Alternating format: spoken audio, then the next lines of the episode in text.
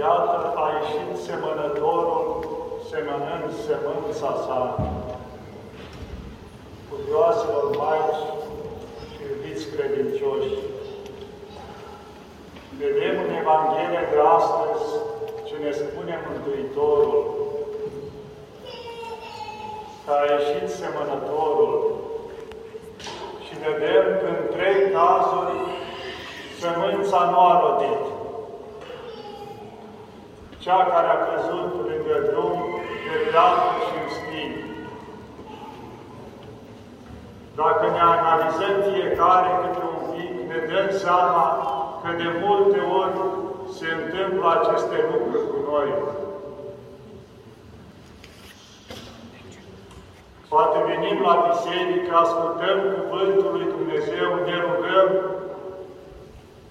stăm la Sfânta Liturghie, poate chiar ne și împărtășim și ne întoarcem înapoi la aceleași griji, la aceleași probleme, fără să îndreptăm nimic în viața noastră. Ne supărăm, ne certăm, ne urâm unii pe alții și se împlinește și cu noi aceleași lucruri. Sau poate de multe ori auzim ceva rău despre biserică, despre un preot sau cineva al bisericii și imediat se dărâmă toată credința noastră. Atunci ne dăm seama cât de slabă credința noastră.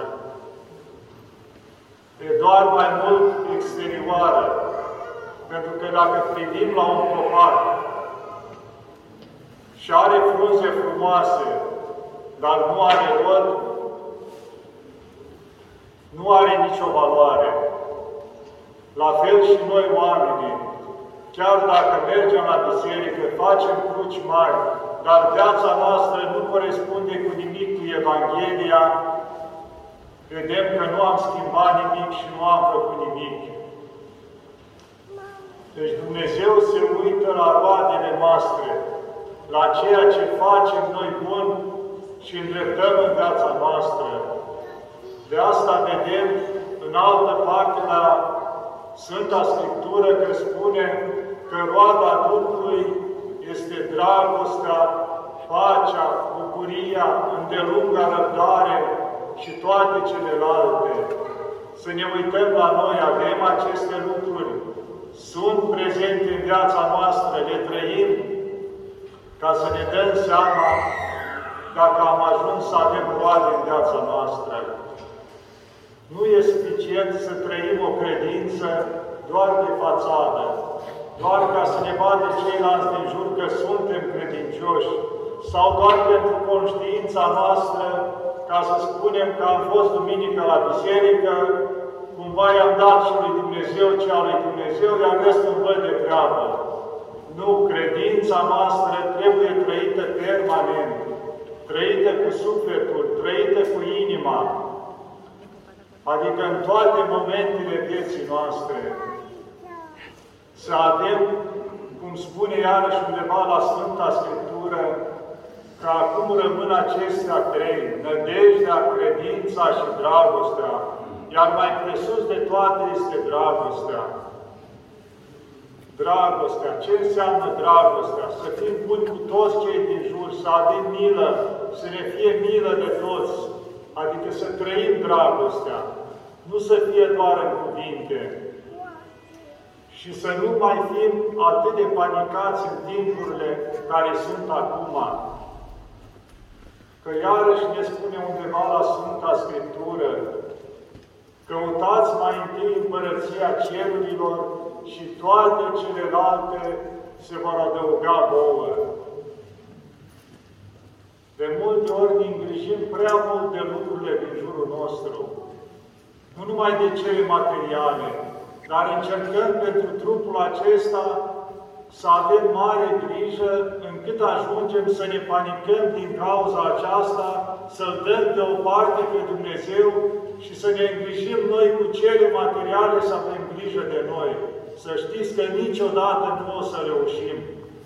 Deci, întotdeauna știința, medicina și tot ce a existat în lumea asta fără Dumnezeu nu a avut valoare. Toate acestea sunt bune atâta timp cât îl au și pe Dumnezeu în ele.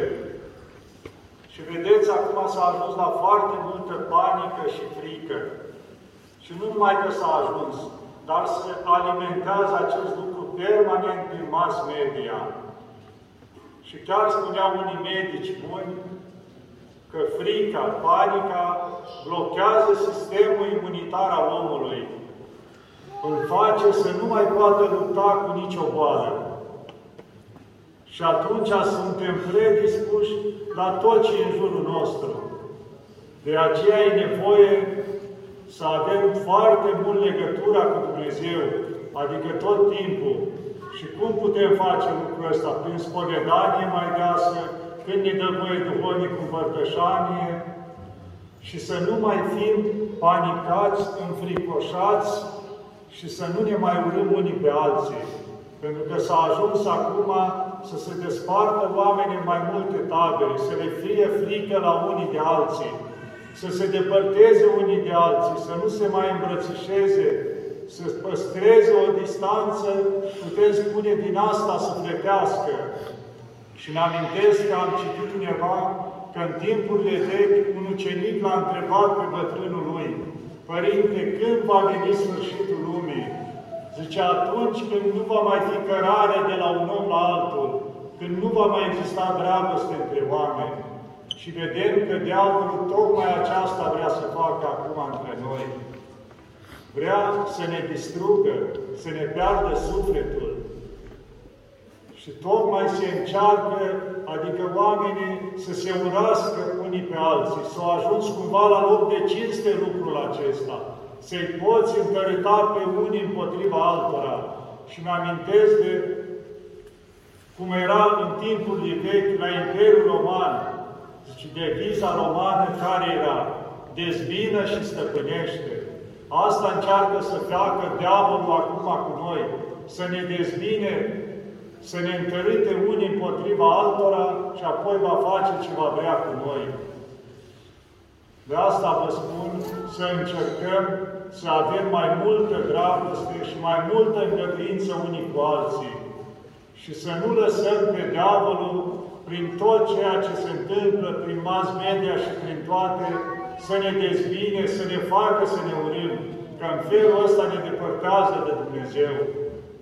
Dacă citim în Vechiul Testament, vedem la poporul evreu ce făceau dușmanii poporului. Când vedeau că nu pot să-i în luptele care erau atunci, încercau toate căile să-i facă să cadă în diferite păcate, să se închine la alte zeități, sau le trimiteau femei frumoase în tabără, că știau un lucru, în momentul în care greșesc, păcătuiesc și, sub, și supără pe Dumnezeu, atunci Dumnezeu lor îi va părăsi și îi va putea birui. Deci tot diavolul lucra în felul ăsta. La fel lucrează și acum încearcă să ne depărteze de Dumnezeu ca să ne poată stăpâni. Și vedem că reușește în multe cazuri. Am întâlnit persoane care au murit de frică. Ajunsese la atâta panică stând în fața televizorului, încât au ajuns, au făcut infart și au murit. Deci persoane care nu au murit nici de virus, nici de altceva, de frică. Deci frica de unde vine? Din necredință. Adică nu avem încredere în Dumnezeu.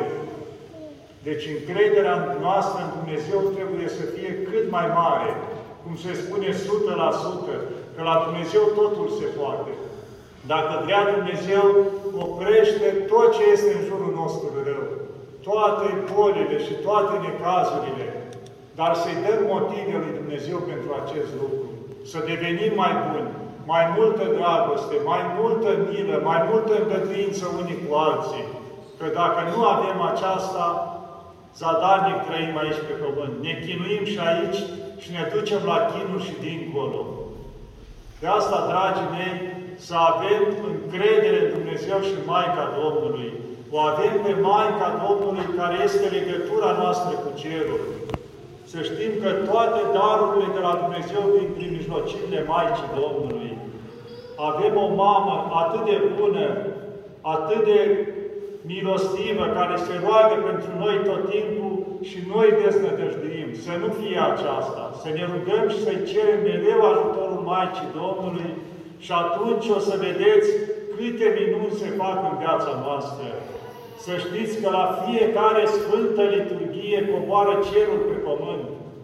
Mântuitorul, Maica Domnului, Sfinții, Sfinții Arhangheli și Îngeri, toți aici prezenți în mijlocul nostru și coboară Harul lui Dumnezeu care ne umbrește pe toți.